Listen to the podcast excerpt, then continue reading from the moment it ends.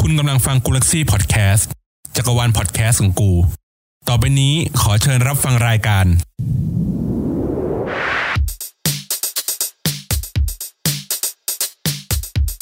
อัปทูกูอัปทู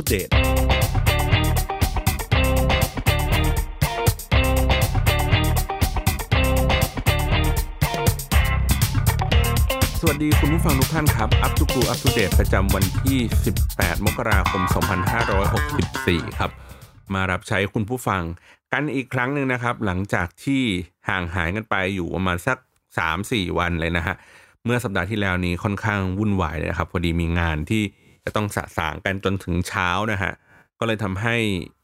เขาเรียกไงดี ตอนตื่นนอนหรือว่าเวลาเข้านอนเนี่ยมันผิดเพี้ยนกันไปนะครับ ก็เลยทำให้ไม่สะดวกในการมา อัปเดตรายการ แล้วก็มาจัดรายการกันนะครับ ประมาณนี้ แต่ก็แน่นอนครับเช้าวันนี้เนี่ยฮะเราจะต้องมาอัปเดตเรื่องราววันดีทำกันบ้านมาอย่างดีเลยครับ วันนี้มีเรื่องราวหลายหลายเรื่องเลยครับ ที่น่าสนใจมาอัปเดตให้ฟังกันนะครับ ก่อนอื่นเลยก็มาอัปเดตเรื่องของค่า PM 2.5 นะครับในกรุงเทพมหานครกัน เช้าวันนี้นะครับ ก็มีค่า PM 2.5 อยู่ที่ 70 จนถึง 90 นะฮะ ก็เป็นสีเหลืองๆนิดหน่อย ก็ได้อานิสงส์จากการที่เเมื่อคืนนี้เนี่ยก็มีกระแสลมที่ค่อนข้างดีนะครับ พัดเข้ามาในกรุงเทพมหานครนะครับ ก็เลยทำให้ค่าฝุ่น PM 2.5 เนี่ยมันลดลงจากเมื่อสักประมาณ 2-3 วันก่อนที่ไปถึงมันตั้ง 200 เลยนะครับ อืม เมื่อสัก 2 วัน 2 วัน 3 วันก่อนเนี่ยผมตื่นเช้าขึ้นมาประมาณสัก6โมงเช้าเนี่ยแล้วผมก็เห็นแบบฝุ่นเนี่ยมันเยอะมาก แต่ไม่รู้นะว่าเป็นฝุ่นหรือว่ามันเป็นหมอกนะครับมันหนามากเลย คือมองออกจากห้องไปนะครับประมาณสัก 100 เมตรเนี่ยคือแทบไม่เห็นวิวแล้วล่ะ ผมจำได้ว่าผมหยิบมือถือขึ้นมาถ่ายรูปเก็บเอาไว้เลยกะว่าจะไปอวดเพื่อนนะฮะเอาไปโชว์ว่าเอ้ยเช้าวันนี้นี่อยู่ใน Silent Hill เว้ยปรากฏว่ามือถือเนี่ยครับสมัยนี้มันดีมากอะ่ะ มันทำอะไรไงมันทำให้เห็นภาพที่มากกว่าสายตาเราเห็นนะครับ คือเราเห็นว่าฝุ่นมันเยอะใช่ไหมมันมองในระยะประมาณสัก 100 เมตร มันเริ่มมองไม่เห็นแล้วครับ แต่ว่ากล้องมันดีกล้องมันถ่ายไปจนถึงมันสัก 200 เมตรก็ยังชัดอยู่นะครับ อันนี้ก็เลยเป็นข้อสังเกตของของเทคโนโลยี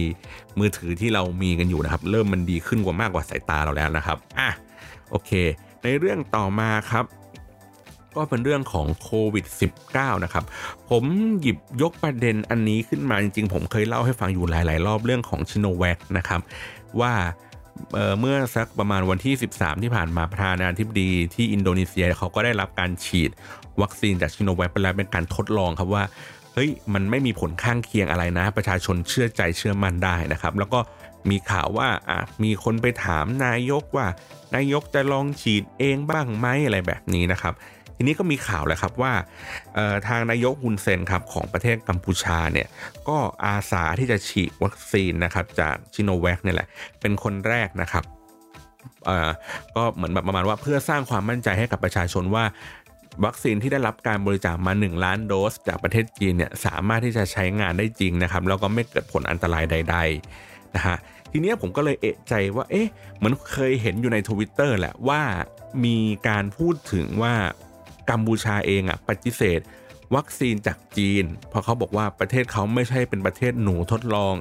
นะครับผมก็เลยลองสืบค้นย้อนกลับไปดูว่า เอ๊ะ มันมีการพูดสิ่งนี้มาเมื่อไหร่ เพราะว่ากระแสข่าวเรื่องนี้ที่ กัมพูชาเองอะ anti เรื่องนี้ครับมันมาสักหนึ่งสัปดาห์แล้วอยู่บนทวิตเตอร์นะครับผมก็ไปเจอข่าวอันนึงครับจากสำนักข่าวที่ญี่ปุ่นเขารายงานเมื่อวันที่ 15 ธันวาปีที่แล้วนะครับเขาก็บอกว่ามีข่าวว่ากัมพูชาเองจะได้รับวัคซีนจำนวน 1 ล้านโดสนะครับโดยการจัดสรรจากประเทศที่ร่ำรวย อันนี้เขาไม่ได้ระบุว่าเป็นประเทศอะไรนะครับแล้วก็นายกคุณเซนได้กล่าวว่าจะไม่ยอมรับการฉีดวัคซีน ที่ไม่ได้ถูกรับรองจาก WHO อยู่หรือเข้าโครงการ COVAX นะครับแม้ว่าจะได้รับการบริจาคมาก็ตาม ทั้งนี้เนี่ยหลายสื่อเขาก็เลยตีความว่าน่าจะเป็นการบริจาคจากจีนนะครับก็คือตัวชิโนแวคเนี่ยแหละนะครับแต่พอมันผ่านไป 1 เดือนนะครับคำพูดก็เปลี่ยนไป นายกคุณเซนก็ได้ประกาศเมื่อวันที่ 17 มกราคมว่า จะอาสาฉีดเป็นคนแรกครับ โดยเปิดเผยว่าจะได้รับวัคซีน 1 ล้านโดสนะครับที่ได้รับการอนุมัติใช้ใน เป็นการกรณีฉุกเฉินในหลายประเทศแล้ว ทั้งในจีนใน UAE ในบาเรนในอียิปต์นะครับโดยเฉพาะที่ตุรกีเองมีผลที่ดีอยู่มากถึง 90 กว่าเปอร์เซ็นต์ก็ตามนะครับเขาก็เลยอ้างอิงตัวนี้ว่าเอ้ยมันผ่านการทดลองมาแล้ว ผ่านการใช้งานจริงมาแล้วนะครับ ก็น่าจะเชื่อมั่นในคุณภาพได้ แล้วก็ตัวเองก็เลยอาสาที่จะฉีดขึ้นมาเป็นคนแรกของกัมพูชานะครับ ทีนี้มันก็จะสอดคล้องกับอันที่นายกบ้านเราเนี่ยครับแถลง ไม่แถลงหรอกเขาก็เหมือนพูดนำเสนอข่าว แล้วก็ทางกรมประชาสัมพันธ์ก็เอาแคปชั่นนั้นนะครับมาทำเป็น artwork ลงใน Twitter ของกรมประชาสัมพันธ์ นายกตู่เขาก็บอกว่าย้ำว่าจะไม่ยอมให้คนไทยฉีดวัคซีนที่ทดสอบไม่ครบถ้วน และไม่ยอมเป็นประเทศทกทดลองวัคซีนเช่นกันนะครับ ผมก็เลยบอกว่าตั้งข้อสังเกตเอาไว้ว่า 1 เดือนของกัมพูชา เขาก็พูดอย่างเงี้ยครับ เมื่อเดือนที่แล้วเขาก็พูดแบบเนี้ยแล้วพอวันหนึ่งเขาก็พูดอีกอย่างหนึ่งจากที่แรกบอกว่าจะไม่ยอมรับไม่รับเลยอีกหนึ่งเดือนผ่านมายอมรับ แล้วก็เป็นคนทดลองฉีดคนแรกเลยด้วยด้วยซ้ำนะครับ ทีนี้เราก็ค่อยมาติดตามกันดูว่า นายกลุงตู่ของเราเนี่ยจะกลับกรอกเหมือนนายกกัมพูชามากน้อยแค่ไหนนะครับ เดี๋ยวลองตามข่าวนี้กันดูนะฮะ ต่อมาครับเป็นเรื่องที่คล้ายๆกันเรื่องอ้างอิงเกี่ยวกับเรื่องโควิดเช่นเดียวกันก็คือดราม่าของแอปหมอชนะนะครับ ก็เมื่อสักประมาณ2อสวันที่ผ่านมามันก็มีกระแสครับว่า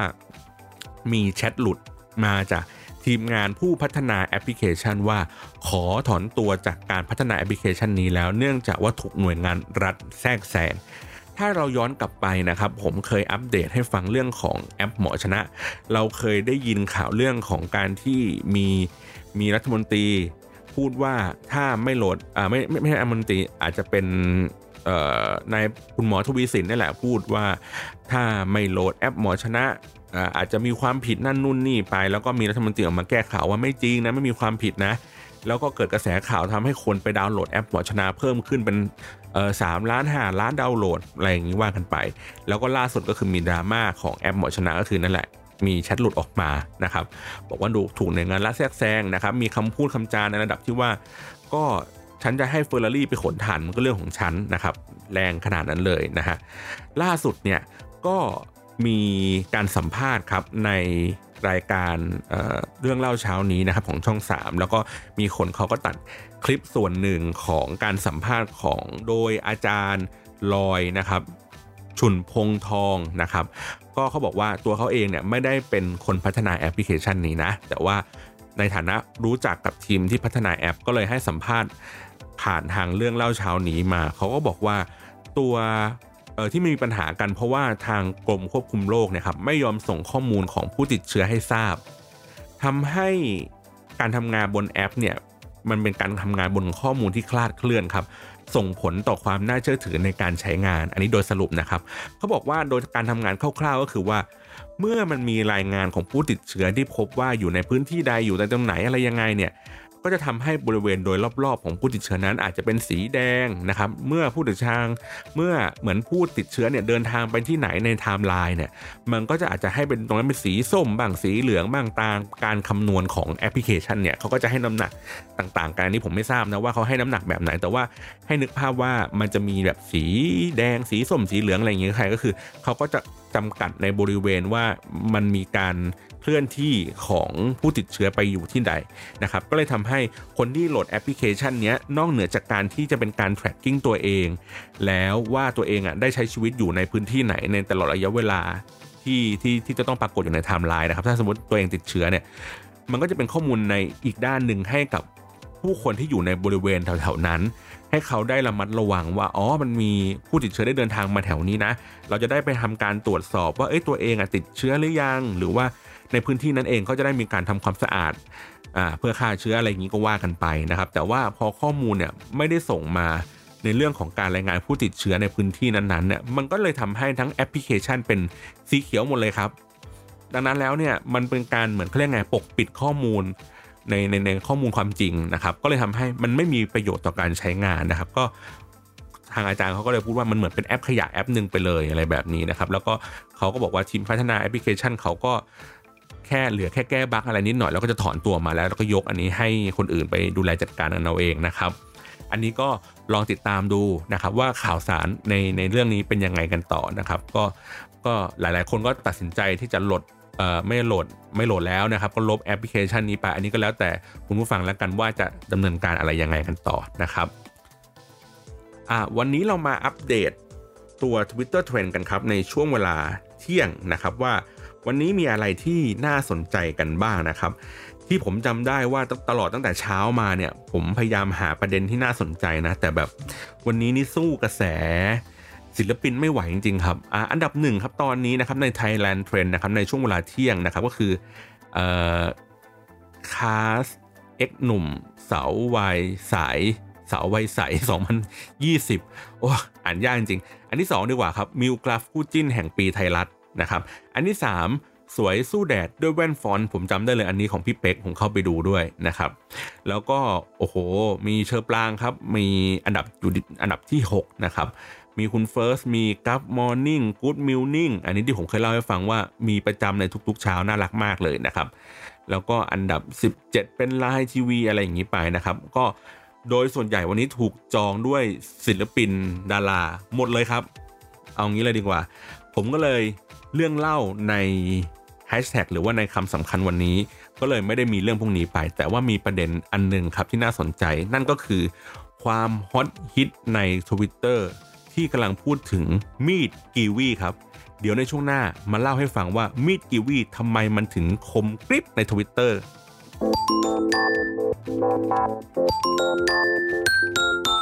มีดกีวีนะครับ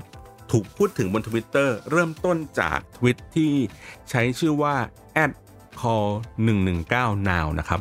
เขาทวิตเกี่ยวกับมีดกีวีโดยแคปรูปออกมา แล้วก็เป็นภาษาเกาหลีนะครับ แล้วก็โพสต์ไป เขาพูดว่าเหมือนมีดแบรนด์ไทยกำลังฮิตที่เกาหลี คนเกาหลีเรียกมีดแบรนด์นี้ว่าความผิดพลาดของประเทศไทย เพราะคุณภาพดีแต่ราคาถูกมาก ทำให้สงสัยว่ามันตั้งราคาผิดหรือเปล่านะครับ แล้วก็ในรูปเนี่ยในด้ามมันเขียนมันมีสติกเกอร์แปะไว้อยู่ว่าเป็นมีดกิวีครับ นี่เขาก็เลยบอกว่าเนี่ยก็โพสต์อันนี้มา มีคนรีทวิตกันถึงตอนนี้นะครับ 53,000 รีทวิตแล้วก็ถูกโค้ดทวิตไปตั้ง 700 กว่าทวิตนะครับ ผมเป็นคนหนึ่งที่แบบกดไลค์เหมือนกันเพราะว่าผมเริ่มประสบปัญหาครับมีดที่ออฟฟิศที่เขาเอาไว้ทำอาอาหารอะไรกินเขาบอกว่าทื่อ นะครับผมเลยต้องพยายามส่องหามีดใหม่ ก็เลยมาดูว่าเอ๊ะมีดอันเนี้ยทำไมอยู่ๆมีการพูดถึงเยอะนะครับเเขาบอกว่าคือตัวมีดเองอะเป็นมีดกีวีนะครับชื่อแบรนด์ว่ามีดกีวีแต่ทีเนี้ยในแบรนด์เนี้ยไม่ได้ไม่ได้มีแค่มีดกีวีอย่างเดียวครับ มีมีดคมๆด้วย มี 2 แบรนด์ครับ อันหนึ่งชื่อคมๆ อันหนึ่งชื่อกีวีแต่ว่าเป็นเจ้าของเดียวกันนะครับเขาบอกว่าแตกแบรนด์ออกมา โดยที่แบรนด์ที่ชื่อว่ากีวีเนี่ยเน้นขาย mass นะครับขายตลาด mass mass ขายราคาถูกนะครับส่วนคมๆเนี่ยเน้น nicheนะครับตลาดที่แพงกว่าเป็นสินค้าเหมือนคล้ายๆคล้ายๆกันของสองสองแบรนด์เนี่ยดูหน้าตาแล้วคล้ายๆกันวัสดุอาจจะดีกว่ากันนิดหน่อยนะครับแต่ว่า packaging เนี่ยต่างกันก็เลยทำให้ขายราคาที่แตกต่างกันไปนะครับ ทีนี้ผมก็เลยลองไป search ในชื่อบริษัทนะครับ ก็เจอในข้อมูลจากลงทุนแมนเขาก็บอกว่ารายได้ของบริษัท ชื่อว่ากีวีและคมคม อันนี้ชื่อบริษัทเขาเลยนะเขาบอกว่ามันมันชื่อว่าบริษัทกีวีและคมคมโปรดักต์นะครับรายงานรายได้นะครับปี 59 เนี่ยรายได้อยู่ที่ 197 ล้านบาท ปี 60 เนี่ยรายได้อยู่ที่ 230 ล้านบาทนะครับ ปี 61เนี่ย340 ล้านบาทนะครับเฮ้ยบริษัทก็เติบโตขึ้นนะ บริษัทเขาก็ขายดีขึ้นนะครับ ตลอดเวลาเลยนะ แล้วก็ทีเนี้ยความสนุกของของทวิตนี้ก็คือว่ามีชาวทวิตครับ เอาไปโค้ดโค้ดทวิตอันเนี้ยแล้วก็พูดกัน บอกว่ายืนยันว่ามีดยี่ห้อเนี้ยดีจริงคมจริงนะครับ ก็คือว่าเอาไปใช้อะไรยังไงเนี่ยไม่ต้องรับมีดอะไรเลยก็สามารถที่จะใช้งานได้ดี เวลาเอาไปใช้นี่บาดนิ้วเป็นแถบๆเลยนะครับ แล้วเขาบอกว่าแต่ปัญหาของมันก็คือว่าด้ามมันไม่ค่อยทนเท่าไหร่นะครับ มันดอกแดกดอกแดกแล้วก็ตัวของเขาเรียกไงดี การดีไซน์ product เนี่ยมันไม่สวยเหมือนพวกบรรดามีดญี่ปุ่นที่มันจะต้องมีด้ามที่มันแบบดีไซน์ดีๆหน่อยอย่างเงี้ยครับด้ามจับที่มันเป็นด้ามไม้ที่สวยๆหน่อยนิดนึงแต่ว่ามันขาดในเรื่องของดีไซน์นิดหน่อย แต่ว่าคุณภาพมีดเนี่ยดีมากเลย ขนาดที่ว่าเอาไปขายตามต่างประเทศเนี่ยขายในเกาหลีเนี่ยเกาหลียังเขาเรียกไงดีรับยอมรับในคุณภาพของมีดนี้เลยนะครับ อันนี้ก็ถือว่าเป็นกระแสที่น่าสนใจนะครับ ก็ถ้าเทียบเหมือนเมื่อสักประมาณปีที่แล้วก็คล้ายๆกับเหมือน save ปีโป้ม่วงอะไรแบบนี้นะครับ เพราะว่าใน save ปีโป้ม่วงก็เพิ่งมีเหมือนฉลองครบรอบ 1 ปีของ save ปีโป้ม่วงแล้วก็มีทำแคมเปญอะไรขึ้นมา อันนี้ก็กลายเป็นกระแสเหมือนกันนะตัวมีดนะครับ คนก็ลองแบบหาซื้อหาใช้แล้วก็แชร์ประสบการณ์ของการใช้มีดกีวีขึ้นมานะครับ ก็เลยเป็นทวิตที่น่าสนใจประจำวันที่ 18 มกราคมครับ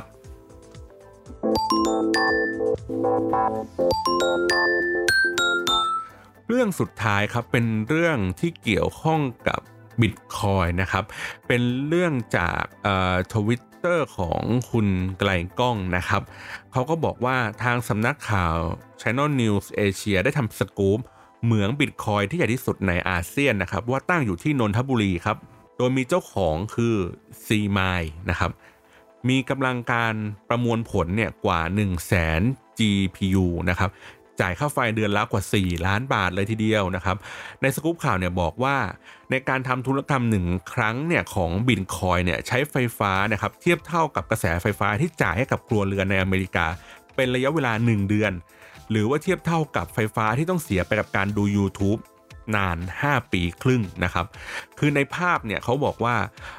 บรรยากาศเนี่ย ในสกู๊ปนะครับเขาเขาให้เห็นบรรยากาศของทั้งภายในภายนอกของเหมืองบิตคอยที่นนทบุรีเนี่ยมันเป็นโกดังขนาดใหญ่ครับตั้งอยู่กลางทุ่งนาเลยนะฮะแล้วก็เขาก็มีรูปของที่อื่นๆอย่างเช่นในที่อิตาลีเนี่ยก็จะเป็นเหมือนเจ้าหน้าที่กำลังจัด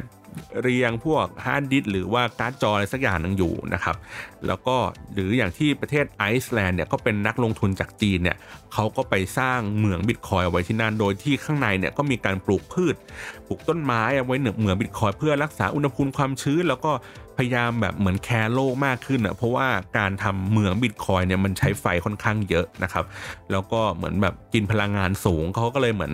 พยายามทำให้ดูมีความเป็น green green มากขึ้นนิดนึงนะครับ อันนี้ก็เป็นเรื่องของการรองรับกระแสการลงทุนในบิตคอยนะครับ แล้วก็ในสกู๊ปข่าวเองเขาก็พูดถึงเรื่องของความประหลาดใจว่า เฮ้ยมันมีการโฆษณาบิตคอยเนี่ยอยู่ตามสี่แยกต่างๆ ถ้าเราเห็นเราจะเจอเราเจอแบรนด์หนึ่งครับที่มีคนมายืนพูดว่าเฮ้ยมามาลงทุนในบิตคอยกันอะไรแบบนี้นะครับก็มันเป็นก็เป็นเหมือนการลงทุนชนิดหนึ่งที่เขาบอกว่ามันเป็นเรื่องของการเก็งกำไร ไม่ใช่เป็นการลงทุนที่ได้เงินปันผลเงินค่าตอบแทนอะไรอย่างนี้มากมายนะเพราะฉะนั้นก็มีความเสี่ยงในการลงทุนเหมือนกันก็ศึกษาข้อมูลกันดีๆ นิดหนึ่งนะครับ วันนี้ก็น่าจะครบถ้วนในประเด็นของ Up to Go Up to Date ประจำวันที่ 18 มกราคม 2564 ขอให้วันนี้เป็นวันที่โชคดีและเป็นวันที่สดใสของคุณผู้ฟังครับ สวัสดีครับ